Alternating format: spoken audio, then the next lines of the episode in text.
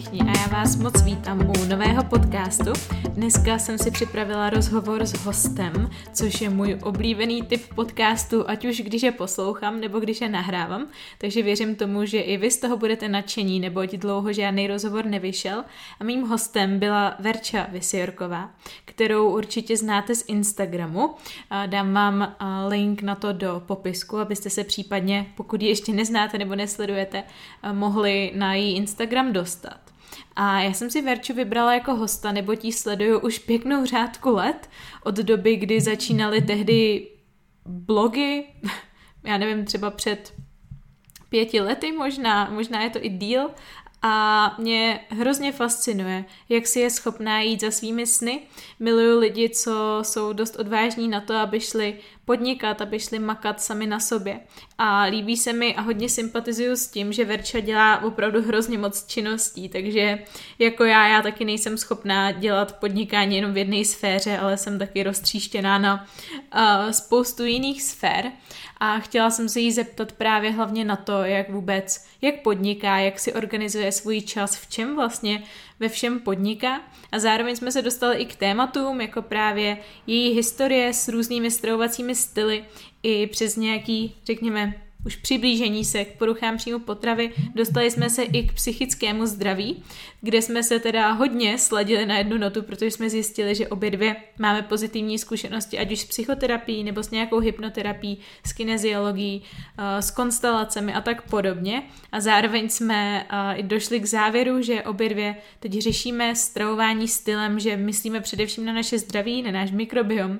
A byl to skutečně moc příjemný pokec. Já jsem se hlavně dozvěděla odpověď na na otázku, na kterou jsem hodně přemýšlela a to, proč Verča ještě pokračuje ve snažení se stát nebo postavit se na prkna v rámci soutěže Bikini Fitness. A její odpověď jsem naprosto pochopila.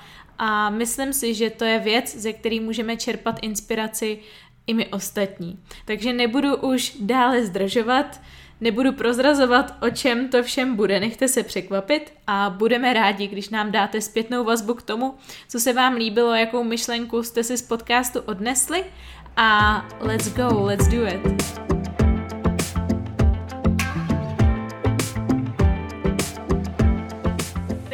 Všichni, já vás tady ještě jednou vítám a dneska mám tady speciálního hosta. Bohužel teda není tady přímo se mnou, ale vidím ho tady na Skypeu před sebou.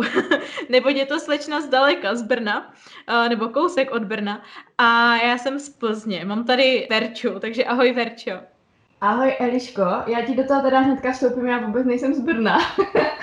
a a jako je to docela kousek, je to asi dvě hodiny cesty a jsem teda z Havířova, takže bychom to měli k sobě ještě další cestu, než si původně myslíš. to je klasika, to už se mi stalo po druhé. Tě mám tak hrozně spojenou s Brnem, že prostě za boha... Ale nic se neděje, nejsi ani první, ani poslední. Jako spousta lidí si myslí, že jsem z Brna, někteří si myslí, že jsem z Prahy a já jsem z Havířova. Takže... tak dobrý, tak na tom ještě nejsem tak, nejsem tak daleko, řekněme je to dobrý. Každopádně já si vždycky ráda zvu hosty, co nějakým způsobem budují svoji osobní značku, co podnikají, co jsou volnonožci, protože je to moje oblíbený téma. A právě Veru, ty mezi volnonožce v současné době rozhodně patříš. A já jsem se tě chtěla zeptat, nebo aby si se představila posluchačům, co vlastně všechno děláš, co všechno patří do tvých aktivit.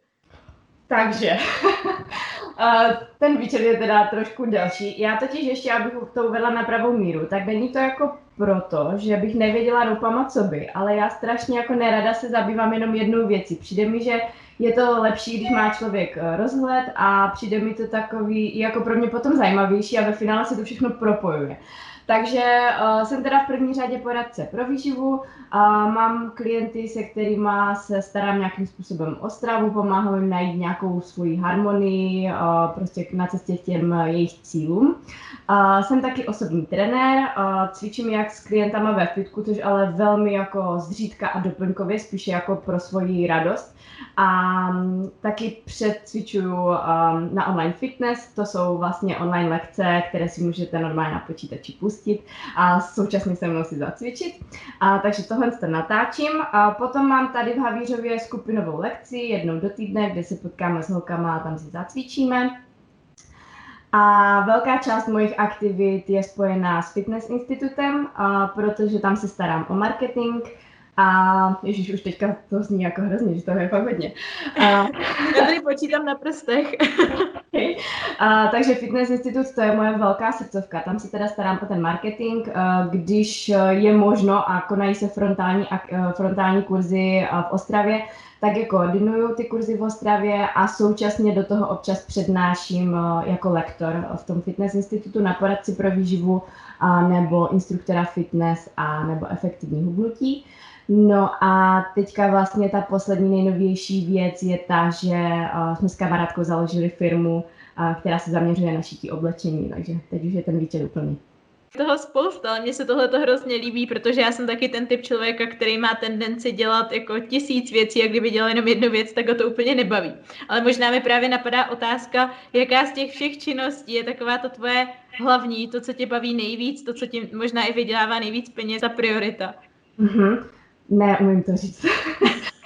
um, jakože um, můj hlavní zdroj příjmu v současné době je Fitness Institut a moje poradenství pro výživu. To jsou jakoby asi ty moje dva základní pilíře, ale neumím říct, co z toho mě baví nejvíc, protože všechny ty činnosti mají to, co, um, co, toho, co, co mě jakoby nejvíc naplňuje, kde se dokážu podořit do toho flow a mám z toho fakt radost, když se to povede. A jsou tam i ty dílčí věci, které ti tolik nebaví a stejně to musíš dělat. Takže neumím říct, nemůžu vyzvihnout jenom jednu. Mm-hmm, takže třeba tvůj běžný den vypadá tak, že trávíš nějaký čas úplně všema těma činnostma? Uh, většinou ano, nemám ani jeden den takový, že bych se vyloženě uh, zaměřila třeba jenom na poradenství, ale většinou to je tak, že uh, ráno třeba hodinku dvě věnuju fitness institutu, potom třeba firmě, potom klientům a jakoby mám to takhle nakouskovaný. Mm-hmm, takže nemáš nějaký pevný plán, že každý den v 7 hodin dělám tohleto? Ne, ježíš, pevné plány já vůbec neumím dělat, že to vůbec ne. A máš nějaký způsob, jak zůstat produktivní, protože přece jenom, když je člověk sám na sebe, tak musí mít takový ten v uvozovkách vlastní byč, tak spousta lidí používá jako různé metody, jak zůstat produktivní, tak co třeba používáš ty? To je strašně dobrá otázka a já sama jako vždycky hledám u těch ostatních lidí, co teda dělají, aby zůstali produktivní a přijde mi, že každý to prostě tak nějak jako mm, planta, aby se to fakt jako dařilo. Um, já se snažím využívat ty dny, kdy se mi fakt chce pracovat. Mm, asi, asi to možná taky znáš, že některé dny si fakt produktivní, zvládneš tolik práce, že ani se ti prostě nechce tu práci opouštět, i když u toho sedíš třeba 8 hodin. Tak se fakt snažím tyhle, tyhle ty dny jakoby vycucávat na maximum, abych si mohla dovolit potom dny, kdy se mi fakt nechce pracovat a cítím, že je to jakoby blbý, tak uh, abych si je mohla dovolit nechat volnější. To je jako asi jediná moje taková mm, jako rada. Prostě netlačit na pilu a využívat ty dny, kdy to jde. Mm-hmm. Ty jo, to je super. Já zrovna zase se obklopuju většinou lidma, co mají takový ten pevný harmonogram. To ani mě moc nevyhovuje, když prostě v 7.10 sedám si k téhle ty činnosti, v 7.21 odcházím a tak podobně. Tak to vůbec neumím, no.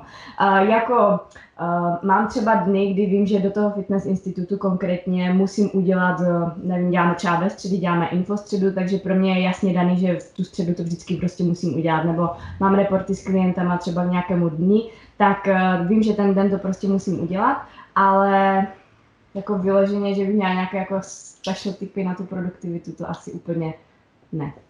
Mm-hmm. Perfektní. A ty pracuješ z domova většinu času? Um, buď to z domova, nebo když se to ještě dalo, tak z kaváren, anebo teďka máme vyloženě vlastní prostory uh, pro tu naši novou firmu, spolu label, a takže tam teďka trávím vlastně nejvíce času a dělám tam veškerou práci. Aha, aha. A máš někdy problém právě teda, ty teda asi moc doma tolik jako nepracuješ, ale i tak máš někdy problém jako to oddělit, ten osobní život od toho profesního? Ano. um, měla jsem teda hodně období, asi vlastně než jsme založili tu firmu a našli jsme si ty prostory, tak jsem vlastně asi čtyři měsíce pracovala vyloženě z domu anebo z těch kaváren. A bylo to pro mě hodně těžké, protože když jsem měla otevřený ten počítač a viděla jsem, že mi skáčou ty e-maily, tak přestože jsem si třeba chtěla dát volněji, tak mi to jako úplně nedalo prostě něco nedělat. A přišla jsem si, že si to nemůžu dovolit, jako vysedávat a nedělat nic ale postupně jsem zjistila, že to musím dělat, že jinak to dlouhodobě nejde udržet. No. Takže máš teda, řekněme, kolik dní třeba v měsíci volných, nebo třeba několik hodin denně, aby si zachovala takový ten balans? Uh, asi spíše to dělám jakoby, že každý den udělám nějakou práci a zároveň mám nějaký, nějaký odpočinek. Snažím se aspoň jeden, dva dny v týdnu si udělat vyloženě volnější, anebo aspoň volnější odpoledne, že jdu třeba na hory a fakt vypínám telefon, vypínám všechno, abych si tu hlavu vyčistila. A když to neudělám, tak to pak na sobě fakt cítím a vím, že prostě to nemůžu takhle dlouhodobě držet. Takže uh, pokud bych to vztahla na měsíc, tak strašně záleží, jaký měsíc je. My někdy máme jako i plné víkendy z Fitness Institute uh, právě ty kurzy. Někdy, nevím, někdy to může být třeba pět dní, někdy to může být tři dny, nevím, nevím, nedokážu to asi odhadnout. Mm-hmm, to je podle mě taky postižení, postižení většiny volnonožců, že prostě nechtějí přestat a potom to na sebe poznají a musí. Je Takže je lepší tomu předcházet. A ty teda odpočíváš tím, že chodíš na hory? Pro mě je úplně nejlepší odpočinek právě sport. Uh, já jsem se dospěla už do takového bodu, že ten sport je pro mě vyloženě uvolnění hlavy, taková jako terapie, takže úplně nejvíc nejlepší odpočinek je pro mě vyloženě jít na ty hory, anebo jít si do fitka zacvičit, nebo zaběhat, nebo na brusle, jakýkoliv pohyb, ten mi dělá strašně dobře. A nebo někdy mám vyloženě takové dny, když je třeba venku škaredě a nic se mi nechce, tak si zapnu nějaký seriál nebo film a tak si k tomu lehnu. A to je, to je taky dobrý odpočinek. Takže umíš i ten pasivní, to je skvělý. ano, umím. Ty jsi asi nebyla celý život volnonožec, nebo kolik let už jsi na volné noze? Uh, ne, vlastně jsem docela čerstvě. A jako úplně na volné noze jsem od října loňského roku, ale nikdy jsem nedělala v podstatě jenom jednu práci. Já asi, já už si ani nemůžu vzpomenout, jak je to dlouho, ale posledních třeba pět, šest, sedm let už eh, dělám jakoby více prací najednou. To znamená, že buď to jsem byla zaměstnaná a měla jsem k tomu nějaký jako vedlejší příjem eh, třeba skrz toho trénování nebo, eh, nebo skrz nějaké přednášky a podobně. Takže jakoby částečně volnonožec jsem už asi několik let, ale vyloženě plnohodnotný volnonožec jsem až posledního půl roku asi. Mm. Takže když jsi přišla v tom říjnu na tu volnou nohu úplně, co tě k tomu vedlo? A nebála jsi se třeba, že to bude moc velký skok, jak dlouho si to třeba odkládala, ten přechod? Přemýšlela jsem nad tím vlastně celý ten loňský rok, že už bych to chtěla udělat. A zároveň to pro mě bylo hrozně těžké, protože jsem měla strašně ráda ty lidi v té práci, kde jsem tenkrát byla. Takže strašně těžko se mi opouštělo. A jestli jsem se bála, určitě jsem se bála, ale asi jako ne tak moc. Já, já si vždycky nějak dokážu poradit, takže uh, jsem věřila tomu, že prostě to nějak zvládnu. A, a už jsem měla navíc docela vybudovaný nějaký základ tím, že jsem tolik roku dělala vždycky něco jako by bokem, tak už jsem měla vy, vybudovaný docela solidní základ, na který jsem věděla, že se můžu spolehnout. Že to nebyl jenom jeden příjem, ale že už to byly třeba dva, tři různé různé příjmy, takže s tím se docela lépe pracuje, když už uh, máš nějakou základnu, na které uh, se dá stavět. Uh, takže nevím, jestli jsem odpověděla na celou tu otázku teďka. Asi, určitě, asi. určitě. Já jsem se vlastně ptala z toho důvodu, protože vím, že je spousta lidí, co sní o tom, že odejdou z toho zaměstnání, co je třeba ani tolik nebaví. A ty si třeba měla výhodu toho, že tě to bavilo, že jsi měla ráda ten kolektiv, ale já znám spoustu lidí, co jsou vyloženě nešťastní a prostě se bojí udělat ten krok.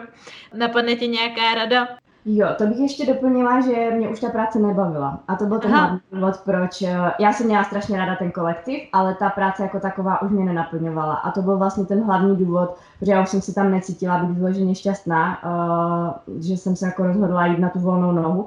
A hlavně uh, ten jako největší důvod byl asi ten, že jsem pracovala už prostě třeba 12 hodin každý den a cítila jsem se být fakt vyčerpaná. A říkala jsem si, že to vlastně nemusím dělat, že už si můžu vybrat.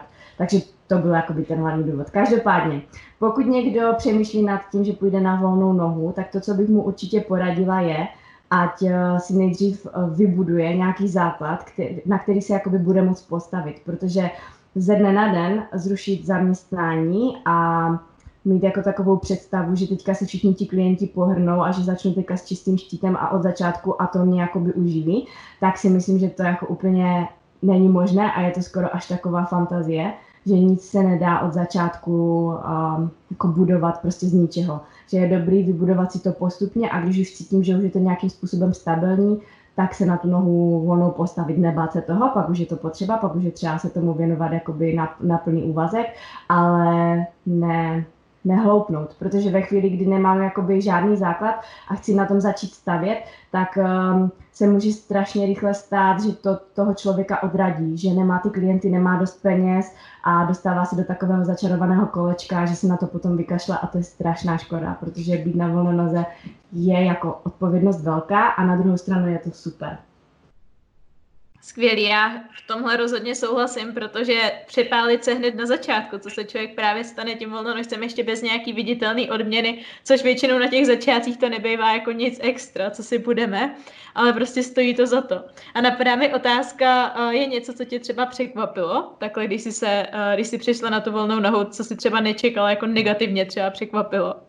Docela dlouho jsem si hledala nějaké svoje rutiny a zjistila jsem, že uh, když nemám ráno nějaký pevný řád uh, jako toho, co udělám, jako um, některé prvky, prostě, které po ránu dělám, tak uh, bez toho nemůžu fungovat a nepracuje se mi dobře.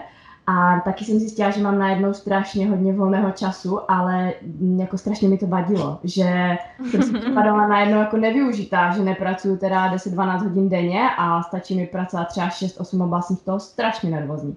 Vůbec jsem nevěděla, jako co teďka se sebou. To je docela pozitivní změna na druhou stranu. Uh, ano, ale jako nepřišlo mi to pozitivní v tu chvíli. Přišlo mi to, že bych měla pořád dělat víc a ne, neuměla jsem úplně odpočívat. Takže mm, jako bylo to pozitivní i ne, záleží asi na úhlu pohledu. Mm-hmm, jo, to určitě. A hned mi napadá otázka, jak teda vypadá tvoje typický ráno, nějaká ranní rutina, jak jsi zmínila, že máš nějaký prvky, bez kterých nedokážeš fungovat. Ano, uh, tak já ráno vstanu, uh, jdu si udělat jako hygienu, to je jasný.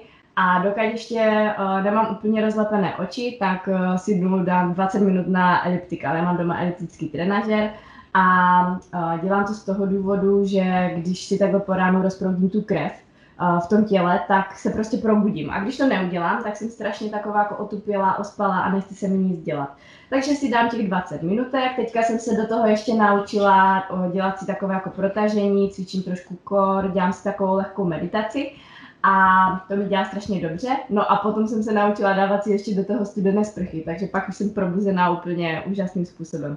Pak se nasnídám a jsem ready to go. to je úžasný, že zmiňuješ ty studený sprchy. Já už na tím takovou dobu jako přemýšlím. Dneska jsem si dala tak už skoro ledovou, málem jsem u toho umřela, ale je to fakt o tom to překonat, co?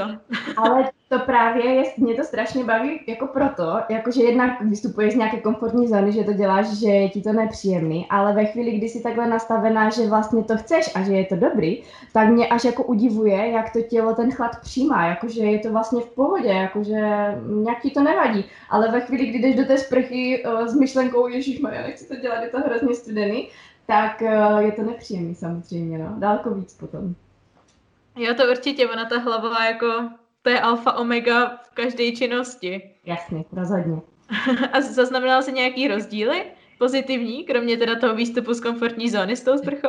Ne, vůbec. Já, jako, já to nedělám ani nějak zásadně uh, dlouho, jako že bych tam vydržela třeba půl minuty, minutu nebo ne. Já, já si myslím, že to je tak maximálně 15 vteřin a dělám to čistě jenom pro svůj dobrý pocit, že vystoupím z té komfortní zóny a že uh, to dokážu udělat. to, to je jako celý.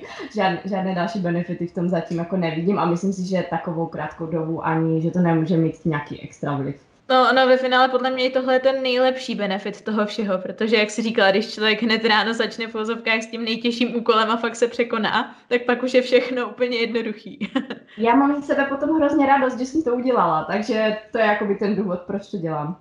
Tak to je skvělá ranní rutina, to rozhodně. A napadá mi teď rovnou se zeptat na tu tvoji uh, novou firmu, kde jsi teda spoluzakladatelka, spolulabel. Jak tenhle ten nápad vůbec vznikl? Um, docela nečekaně. Uh, moje kamarádka, ona se jmenuje Verunka Konečná, právě ta druhá spoluzakladatelka firmy, uh, je moje dlouholetá kamarádka. My se známe už úplně od dětství, uh, byli jsme tehdy úplně nejlepší nerozlučné kamarádky a není to tak, že bychom se jako nebavili potom, ale tak osud nás odval každou trošku na jinou stranu a vždycky už jsme se pak scházeli jenom třeba jednou za rok. No a teďka jsme se tak nějak zase potkali a já jsem zjistila, že ona šije a ona byla vždycky hrozně uh, kreativní a zručná, malovala a tak. No a chtěla jsem po ní, aby mi vytvořila nějakou kolekci uh, sportovního oblečení, abych si mohla na videa třeba, které natáčím, uh, abych si tam mohla vzít svoje oblečky a nemusela jsem tam tahat prostě nějaký značky firm. No a z tohohle nápadu vzniklo hromada dalších nápadů. Já jsem byla úplně unešená z toho, co ona všechno vymyslí, protože ona je fakt strašně šikovná. Hmm. A tak se na to začaly nabalovat další a další nápady. No až jsme si řekli, že ty tak pojďme možná ušít jako víc věcí a pojďme to zkusit někomu nabídnout. No tak to vlastně vzniklo. tak jsme si řekli, že ano, že založíme firmu a, a tak jsme začali. Páni, a co byl váš první produkt nebo kousek oblečení? První produkt, eh, což je velice vtipné, eh, byly roušky, protože eh, my jsme zrovna ve chvíli, kdy začala tady ta pandemie, viděli obě dvě nezávisle na sobě video od Petra Ludviga a on zmiňoval právě důležitost nošení těch roušek, že to pomáhá že to pomáhá bránit šíření tomu, toho koronaviru a tak. No a uh, Verunka mi právě říká, hele, a já jsem zrovna nějakou roušku ušila, uh, tak já ti jednu dám, ať, ať jako jsme v pohodě. A já jí říkám, no a nemohli bychom ještě to jako nabídnout někomu dalšímu, že, že když to umíš ušít a ty roušky nejsou. Ona říká, jo, tak já mám doma nějaké zbytky látek, tak uh, to nabídneme někomu dál. No a já jsem to hodila na Instagram, že teda za to být nechceme, uh, že máme nějaké zbytky látek a ušijeme to prostě zadarmo. No a stalo se něco, co jsme absolutně ani jedna nečekali. Uh, fotka na mém Instagramu měla dosah snad 100 tisíce lidí, což se mi nikdy předtím nestalo. Označovali nás obrovské účty, prostě velcí influenceři a podobně. A strhla se tak brutální lavina, mm, že z těch zbytků látek se staly metry látek, kilometry šikmých proužků a takhle jsme se zasekali potom na další měsíc, že jsme šili jenom roušky.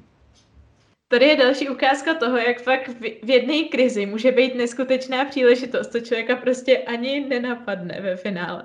Obrovská, jako pokud by se nám eh, nestalo to, že bychom šili ty rožky a že by se to takhle nedostalo mezi ty lidi, tak bychom určitě nemohli teďka fungovat takovým způsobem, jakým fungujeme. Určitě nám to moc pomohlo, i když to bylo náročný, ale bylo to, jako, jako jo, byla to fakt dobrá příležitost. Vy jste šili asi od rána do večera, že jo? Úplně šili. Já, já vůbec jsem ani nevěděla, co je za den. Prostě to bylo fakt jako šílené. Ty dny utíkaly úplně neskutečnou rychlostí. A hlavně už jsme v tom nebyli sami. Měli jsme i holky, které nám taky pomáhali šít a měli jsme třeba eh, jednoho superkluka, který nám zase všechno vozil, třeba na poštu a kupoval, co jsme potřebovali a tak. Jakože v tom už bylo nabalený takový tým lidí. A stejně jsme pořád měli strašně moc práce a trvalo to asi měsíc, no. Takže jo. Byla jsi zabavená, to stoprocentně. A když to vezmu teda uh, spíš z toho tvýho, řekněme, podnikatelského hlediska, ovlivnilo tě to hodně ten koronavirus? Uh, ani ne. Uh, jakože ve smyslu toho uh, třeba práce s klienty, tak uh, to jako musím říct, že jsem byla trochu nepoužitelná, jak jsme šili ty roušky, takže moji klienti to lehce odnesli, ale naštěstí většina z nich byla jako velmi chápavých. A, ale je pravda, že třeba co se týče jídelníčku, tak um, jako žádostí nových klientů v té chvíli vůbec nebyly, protože asi každý si řešil svoje věci. A jako nemohla jsem tím pádem cvičit s lidmi ve fitku, nemohla jsem uh, mít třeba skupinové lekce. Na druhou stranu jsem měla té práce tolik, že mi to jako nevadilo. Takže um, Spousta lidí si třeba během té koronavirové doby odpočinula a já jsem spíš taková, že bych potřebovala dovolenou teď. Takže, takže, takže tak. To se nedím, já jsem veškerou vlastně, já jsem to všechno pozorovala na Instagramu, vždycky jsem viděla, jak právě i snad úplně všichni označovali vaší značku a bylo to fakt neskutečný. S tím, že teda uh, práce jak, jak na kostele, ale jako podle mě určitě to bude mít velký pozitivní dopad a že to té značce pomůže. A jaká je vaše, uh, vaše vize do budoucna s touto značkou?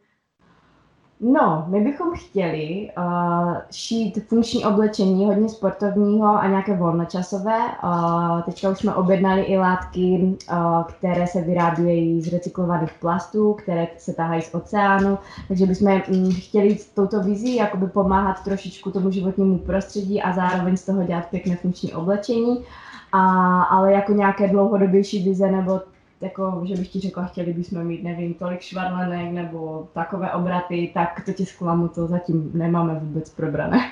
Mm-hmm, ne, to je úplně v pořádku. Já jsem spíš myslela právě, jaký typ oblečení, to si říkala, to funkční látky, taky máte víceméně, tak to je krásný, to je krásný projekt. Ta vize je taková, jako nosit oblečení, které bude pohodlné a, a zároveň může být i sportovní, ale na první pohled to nebude vidět. Jakože o, si někdo řekne, ježíš, super tričko a ty v něm můžeš jít do fitka a můžeš mě, v něm jít i ven a bude ti to pohodlné úplně stejně. Takže jakoby to, to je ta vize té značky.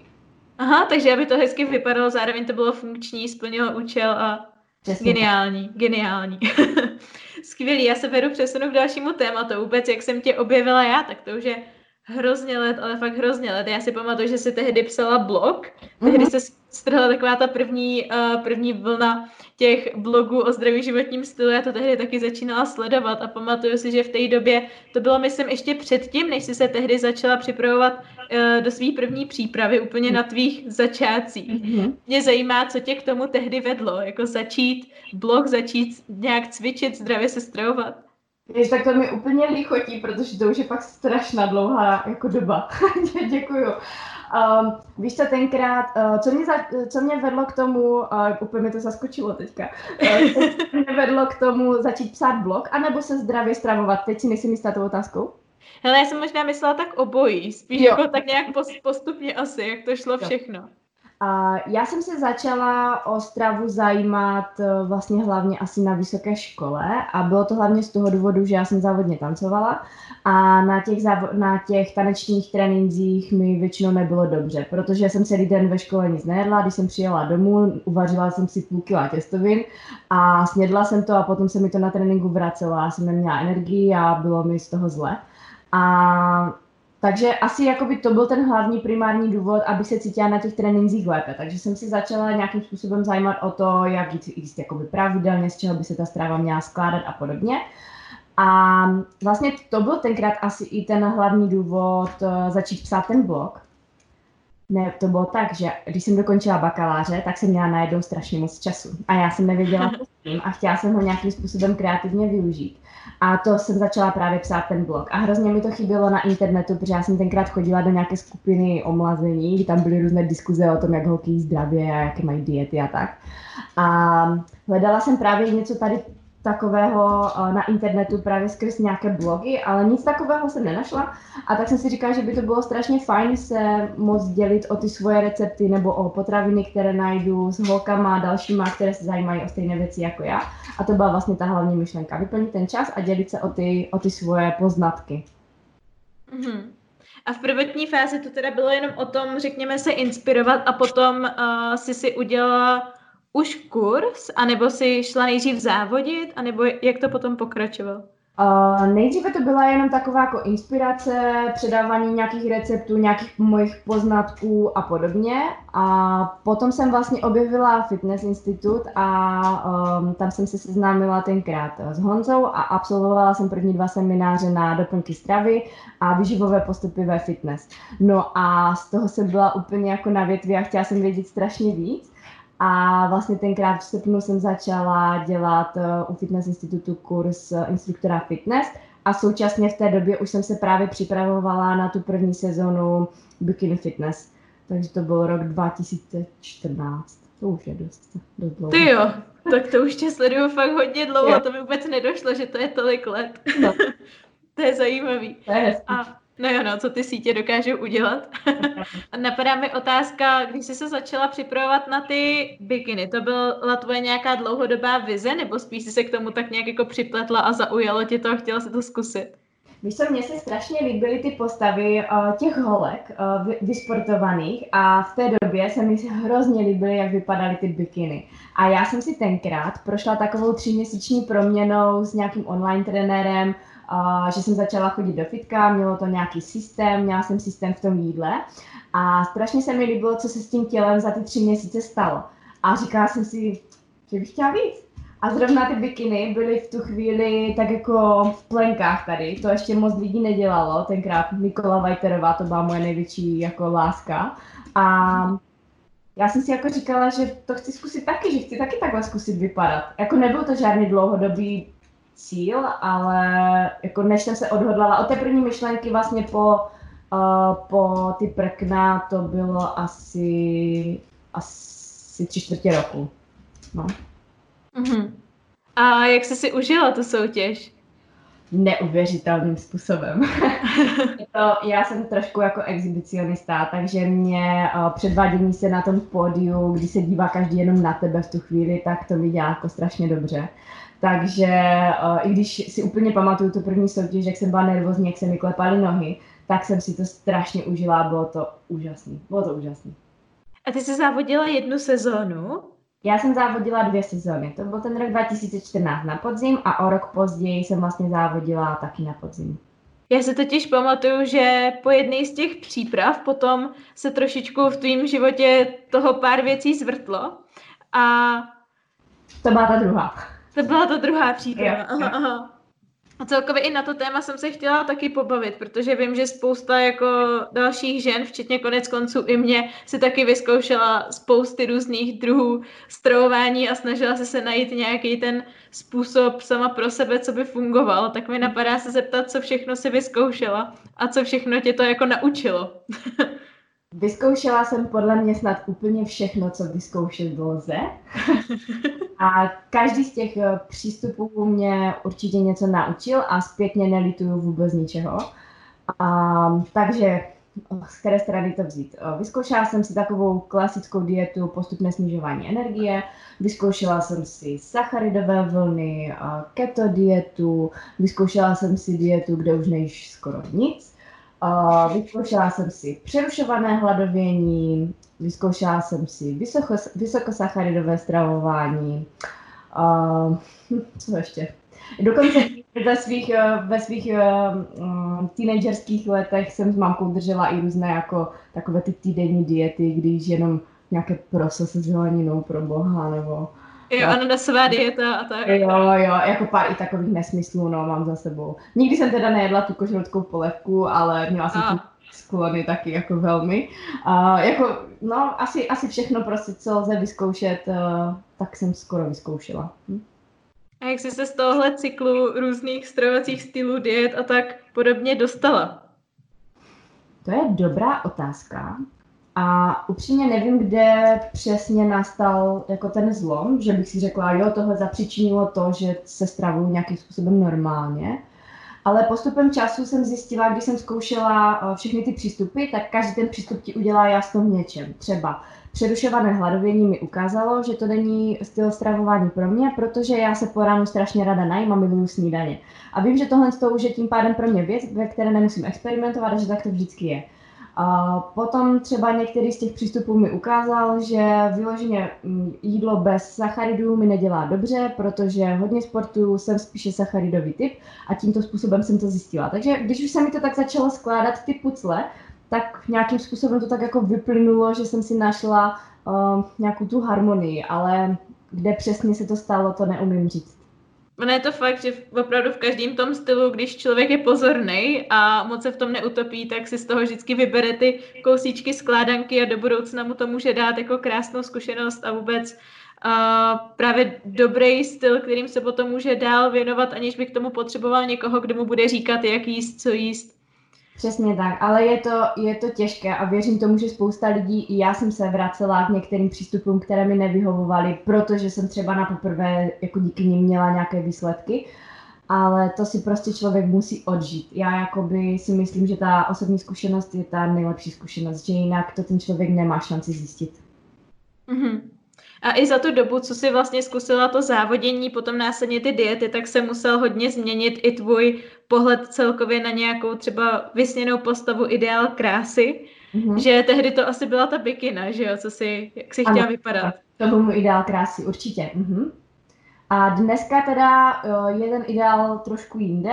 Um, pořád se mi líbí takové uh, štíhle vysportované postavy. Nevyloženě ten bikinový typ, protože to je na můj vkus už jako hodně ale uh, líbí se mi prostě, když jsou jemně vidět ty svaly.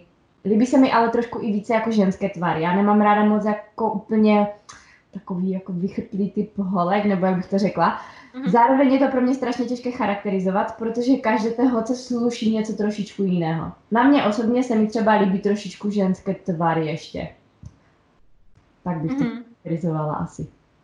Jo, to je určitě pravda, no, že někomu to vyloženě sekne být víc při těle, někomu hmm. vyloženě sekne být fakt jako hubeňoučkej, vyrýsovaný a tak podobně, že fakt záleží a je důležité se zrovna zžít opravdu s tím, řekněme, typem postavy, který zrovna patří tobě, že se pořád nesnažit koukat na ty inspirace na těch Instagramech a tak podobně. Je to tak, ale rozhodně je to spíše takový jako ženský typ postavy, který mě se líbí. Já jako vnímám to, že žena je ženou a líbí se mi, když je to prostě vidět. A zároveň se mi líbí, když tam jsou vidět uh, ty výsledky nějakého snažení, trošku, trošku ty svaly a, a tak, no. Mm-hmm. Mě teď ještě napadlo, že když jsme prošli všechny ty styly, kterými asi prošla, tak zeptat se tě, jak se stravuješ současně, co ti vyhovuje, jaká je tvoje uh, aktuální filozofie? Moje aktuální filozofie uh, je, já, já nad tím totiž poslední dobou strašně přemýšlím a to je hrozně hezké, že se mě na to ptáš, protože můj přístup ke stravování je teďka hlavně jako zdravý. Já se teda v současné době zase snažím připravit na bikini fitness, což se trošku vylučuje s tím, co teďka budu říkat, jo.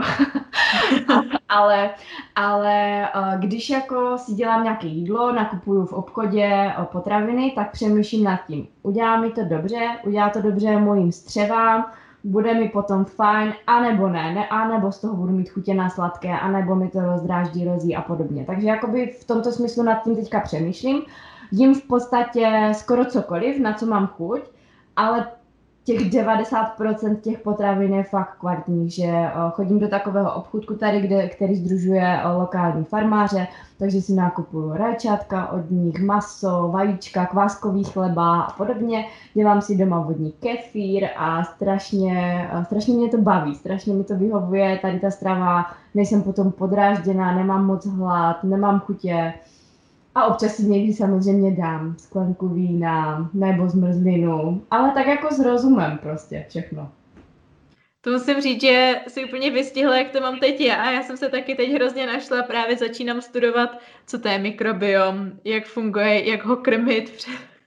já jsem z toho úplně na, na větvi a strašně mě to fascinuje, tady toto téma. To, to je bombastický. Znáš Beru podcast za hranicí fitness? Ano, uh, mám je moc ráda, a, ale můj nejoblíbenější podcast momentálně jsou Brain VR. A to jsou dva kluci, co studují neurovědu a já jsem do nich úplně zamilovaná. Ježíš, to je strašně super podcast. Ježíš, taky miluju, taky to poslouchám. Hodně mě taky baví právě ta mozková věda a hm. člověk, když si uvědomí, že to fakt všechno je v té hlavě, ale že se s tím dá něco dělat, tak se ten život žije tak s nás. Ale jako toto téma obecně, eh, to, co způsobuje psychika a to nastavení té mysli a tak, se mi teďka tak začíná otvírat a úplně se mi začíná jako spojovat některé věci, mm, víš, které třeba z minulosti mi nebyly jasné a teďka mi to tak jako docvakává a zároveň si říkám, pane bože, kolik toho ještě nevím a jak to všechno jako zjistit, no, je, je to úžasný. Přesně, čím víc toho člověk ví, tím míň toho ví. Klasická křivka. Ano, ano. A možná mi napadá, napadne tě nějaký konkrétní aha moment, co jsi třeba měla v poslední době, jestli si vzpomeneš. Mně přijde, že to je milion aha moment, jsem teďka, uh, teďka měla. Um, určitě by to bylo něco skrz ten mikrobiom. Přijde mi Přijde mi neuvěřitelné, že skrz mikrobiom můžeme ovlivňovat třeba i náladu, že to může mít vliv i třeba na deprese nebo na to, jestli se člověk cítí dobře a podobně, tak to mi přišlo, to mi přišlo nesmírně zajímavé. Určitě aha moment bylo i to, že mikrobiom není jenom střevo, ale je to i ústní dutina, jsou to i pohlavní orgány, je to kůže a podobně a že ka- každá z těch jako částí toho těla má svůj vlastní mikrobiom, tak to mi přišlo strašně fascinující. I že třeba naše domácnost má svůj vlastní mikrobiom. to je taky. Mm. a, a, a hodně, hodně třeba i to, jak funguje ten mozek. Nakoupila jsem si nějaké bylinky, které právě ti kluci doporučují a, a jako testuju to na sobě, takže a, spousta, spousta. Asi teďka už si na nic dalšího nespomenu. Možná ještě něco napadne později. Takže začínáš trošku s biohackingem. Ježiš, jasně. um, jako sice to je takový odborný, odborný termín a mi přijde, že tohle to v podstatě jako fitness komunita dělá jako celou dobu, akorát proto nebyl název, nebo lidi, kteří se obecně zajímají o zdravý životní styl, o nějaký uh, mindfulness a podobně. Ale jak určitě, určitě si snažím přemýšlet nad tím, co to tělo dělá, jak mu pomoct v tom, aby mu bylo lépe. Já si myslím, že je úžasný, že tolik lidí na to v poslední době přichází právě díky klukům, že začínají meditovat, začínají se starat o, tom, o ten mentální aspekt toho zdraví, začínají trošku s tím biohackingem, ledový sprchy, všechno, mikrobiom vůbec to, já jsem kdysi nevěděla, co to vůbec je, jaký mikrobiom. Právě o, ty meditace, které jsem zmiňovala jako ten ranní rituál, tak to mám vyloženě právě o, z podcastu od Kuku. Oni tam měli nějakého hosta a on tam provázel um, to meditaci vděčnosti. A já jsem si to tenkrát zkusila a mi z toho bylo tak strašně dobře, že od té doby to aplikuju pořád, protože dělá mi to fakt dobře uvědomit si, co je dobře a jak si potom rozvíje ten dobrý pocit v těle. Je to, jako zní to pro někoho nezasvěceného, to může znít teďka strašně jako ezo, ale um, je, je to prostě skvělý, fakt. Člověk by si to měl vyzkoušet. Stoprocentně, on podle mě má spousta lidí problém s tím začít. Já taky jsem to pořád jako odkládala, říkala jsem si, vím, že to je dobrý, ale nevím, jak na to, nevím, jak se budu cítit. A jakmile člověk začne, tak už nemůže přestat. Obecně mi přijde, že mm, jako ta naše společnost ještě není úplně jako otevřená tady tomu, jak funguje ta mysl a že je potřeba se starat o nějaké mentální zdraví a o duši ale věřím tomu, že už jsme dobře nakročeni pro to, aby se to rozvíjelo tím pozitivním smyslem. Když si zlomíš nohu, tak jdeš k doktorovi. Když ti není dobře a máš depresi, tak to nespravíš doma sám, tak taky musíš jít k doktorovi. A je strašná škoda, že spousta lidí to bere tak, že no je mi smutno, tak si nějak jako nějak si to jako pořeším. No, nepořešíš. No, takže je to takový, je to, je to tak zajímavý. Mm-hmm, naprosto souhlasím. A zase mi na tohle téma napadá otázka, využila jsi ty někdy pomoc odborníka, ať už to byl psy, psychiatr, psycho, nebo teď jsem zapomněla to slovo, psycholog, psychoterapeut, a nevím, třeba kineziologie, hypnoza a tyhle ty věci. Uh, ano, uh, byla jsem, nebo chodila jsem pár měsíců za psychologem ve chvíli, kdy jsem uh, měla trochu problémy s zachvatovým přejídáním a um, neuměla jsem si z toho úplně sama pomoct, takže v tu chvíli jsem vyhledala uh, pomoc toho odborníka a opravdu mi to moc pomohlo. A teďka zrovna z okolností jsem se za měsíc objednala zase k psychoterapeutovi, protože potřebuji zapracovat na něčem, uh, co nemám v sobě úplně zpracovaný. A uh, občas chodím ještě, uh, to, to je taková jako zajímavá věc, a uh, ježíš, jak se to jmenuje?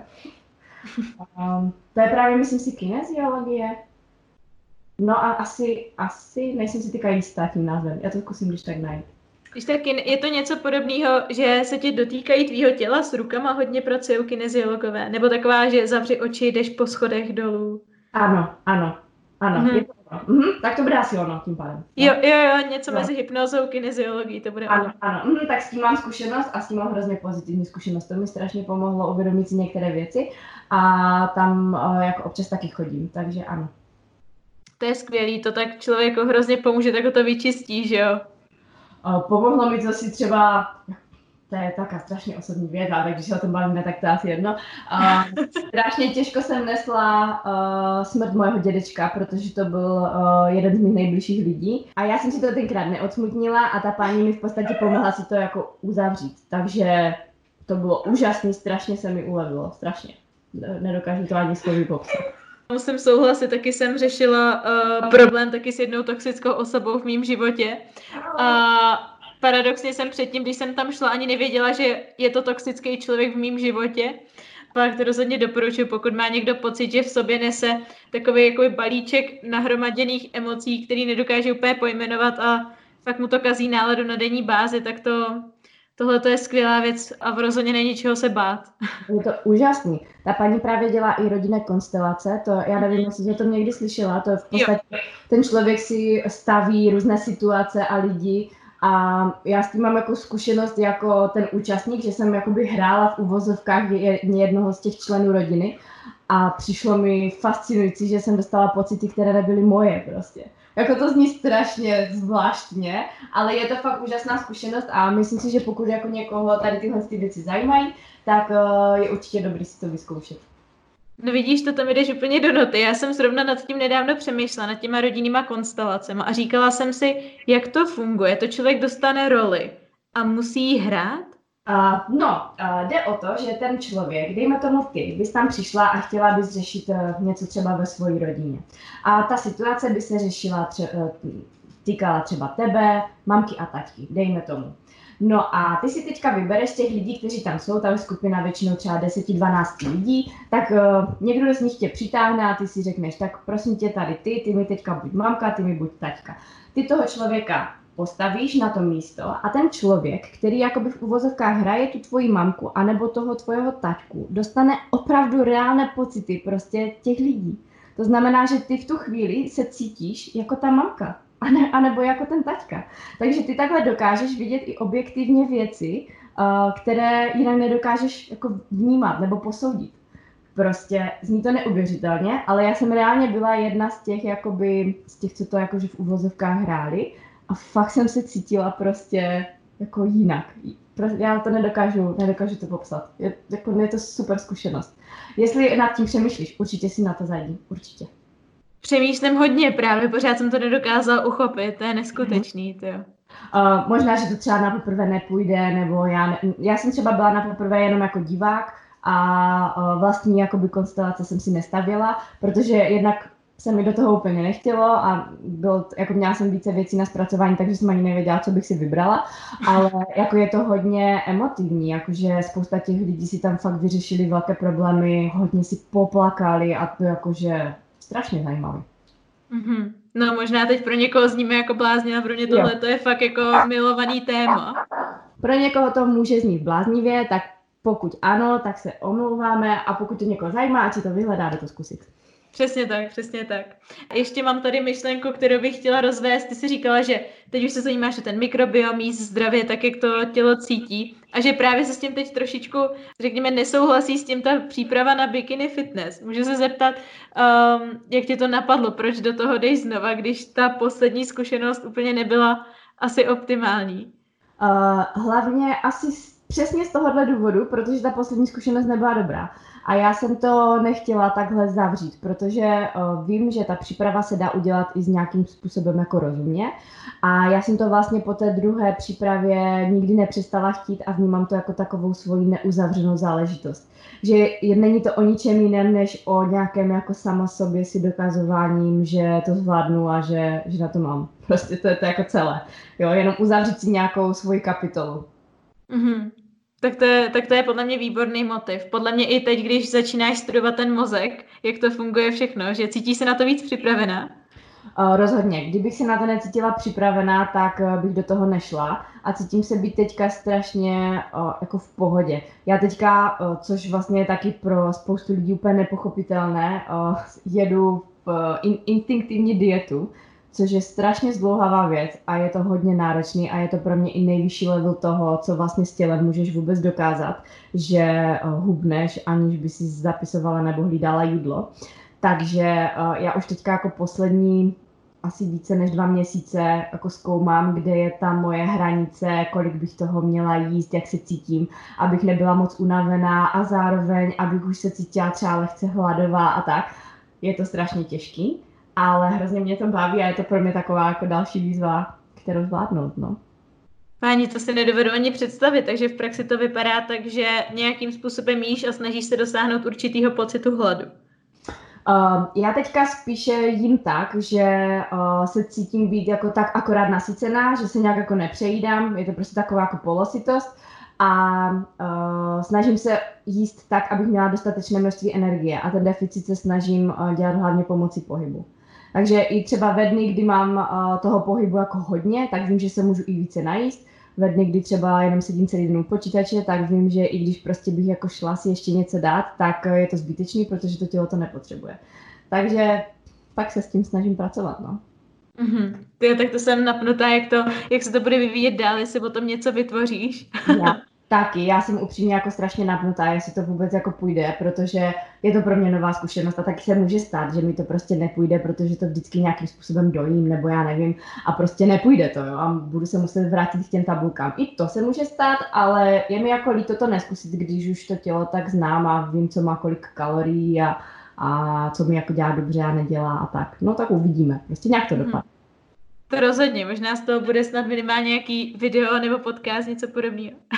rozhodně ano, zatím právě jako o tom moc nemluvím, protože sama ani nevím, jako co bych teda řekla. ale uh, ale je, je to určitě zajímavé téma a až se to nějakým způsobem pohne, anebo nepohne, tak to určitě natočím. Super, a to mi ještě napadá poslední téma, na který bych se tě ráda zeptala. Ty jsi marketačka, řešíš sociální sítě i z profese, že jo, pokud mám pravdu. Ano, ano. A vedeš svůj Instagram, asi i Facebook, YouTube, podcasty. No. Je toho spousta taky. Ano. Jaká je tvoje filozofie zatím? Co, co je to tvoje proč? Proč to děláš? Proč uh, se věnuju marketingu nebo proč spravuju? Proč tvoříš tu svoji osobní značku takhle aktivně na sociálních sítích? Uh-huh.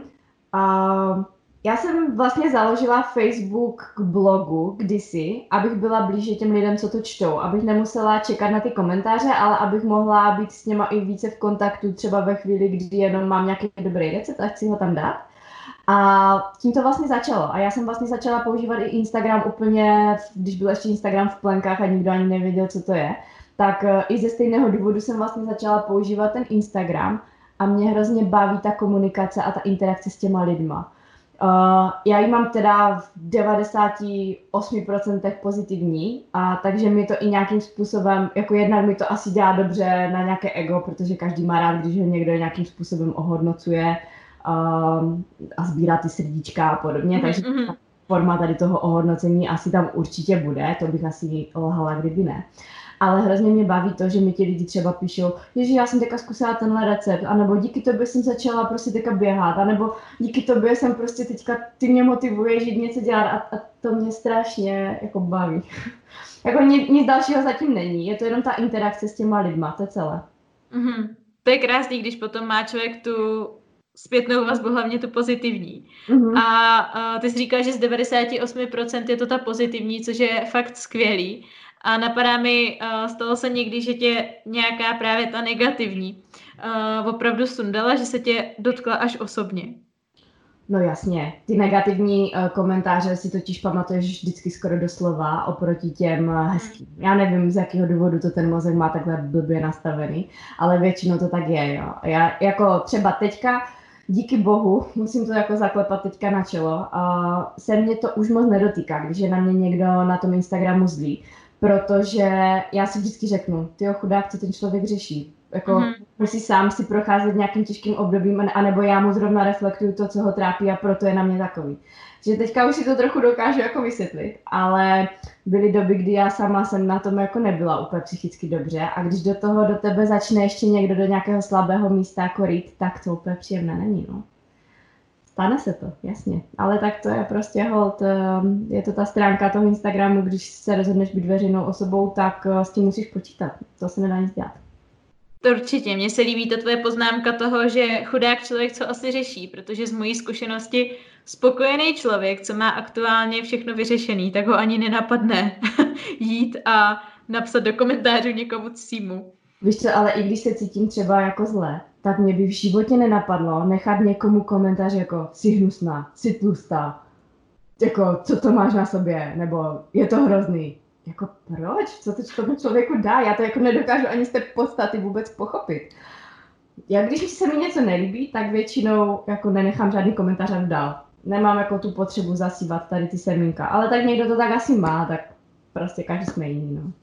Určitě, jak já to teď nechci říct nějak špatně, ale podle mě právě ty lidi, co jsou trošku míň vyspělí, ať už uh, tou emoční inteligencí nebo tou klasickou inteligencí, tak je to ani jako nenapadne, že to je něco zvláštního. Přijde jim to hmm. jako naprosto normální jít a někomu napsat, seš tlustá, seš hnusná. Ale o to spíš se potom člověk jako může cítit v ozovkách ne jako dobře, ale v pohodě s tím, že takovouhle kritiku jako snést může, protože na tom vůbec nezáleží ve finále.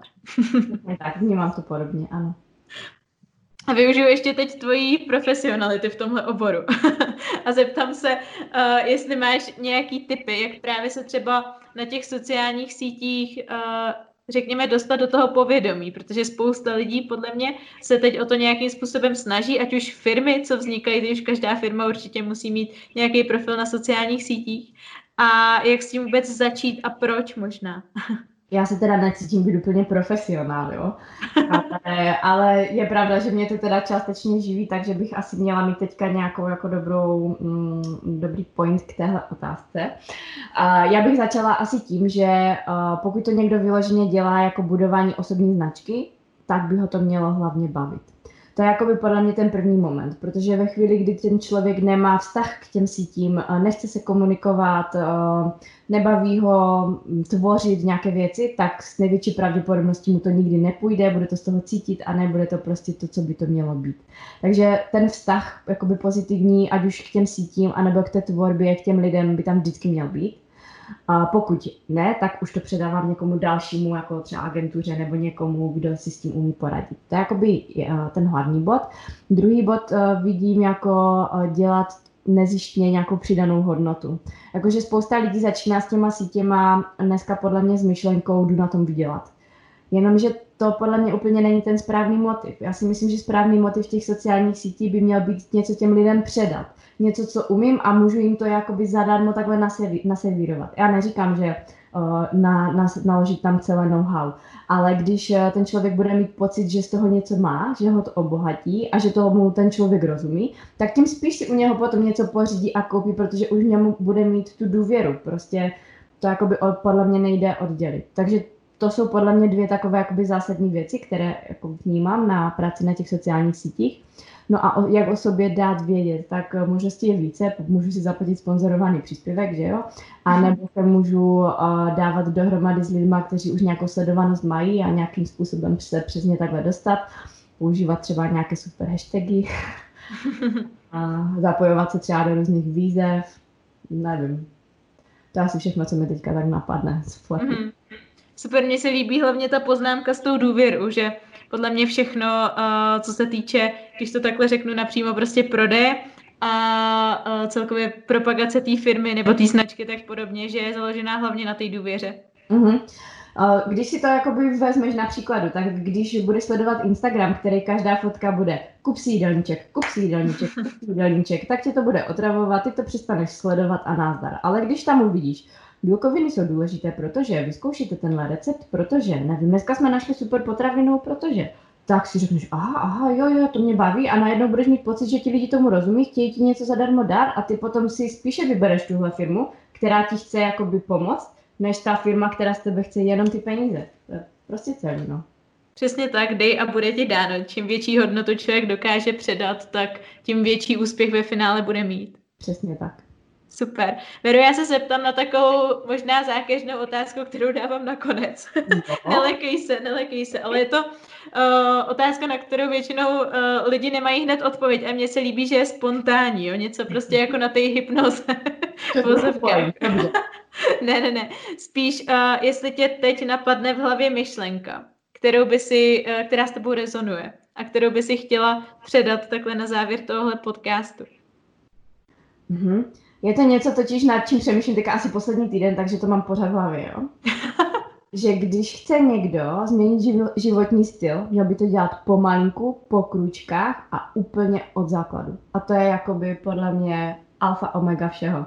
Protože existuje spousta rychlých způsobů, spousta jídelníčků, spousta všeho, všech metod, ale pokud ten člověk nezmění ty malé dílčí kroky a nedělá je primárně pro sebe a pro své zdraví, tak to nikdy nemůže fungovat to je, to je asi za mě moje myšlenka. Páni, já to tady úplně poslouchám s otevřenou pusou, protože tohle je téma, který zrovna právě řeším. Za celý život jsem se furt zaměřovala na ty detaily a, a zapomněla jsem na ten velký celek, na ty základy. Těch detailů je totiž na tom internetu strašné množství ale a každý jakoby se jich chytá, protože má pocit, že, že to je ten zázrak, který ho spasí a přitom zapomíná na ty cihly, které tvoří ten základ. A já právě teďka chystám, nebo jako tvořím takový program, který by měl pomoct tady těm lidem, jako by změnit tady tyhle ty základy, aby se na tom dalo stavět. A přijde mi, že to prostě, jako, že to každý opomíní. A to nejde. To tě stejně doběhne. Stoprocentně, stoprocentně. Takže Veru, já ti hrozně moc děkuju, moc jsem si to užila, napadly nás témata, to jsem ani nečekala, ale jsem za ně ráda. já taky moc děkuju, hrozně mě to bavilo, strašně jsem si to užila a doufám, že i posluchače to bude bavit. A budeme rádi za zpětnou vazbu, že jo? Dobře, budeme se moc těšit, mějte se krásně. Mějte se krásně, ahoj.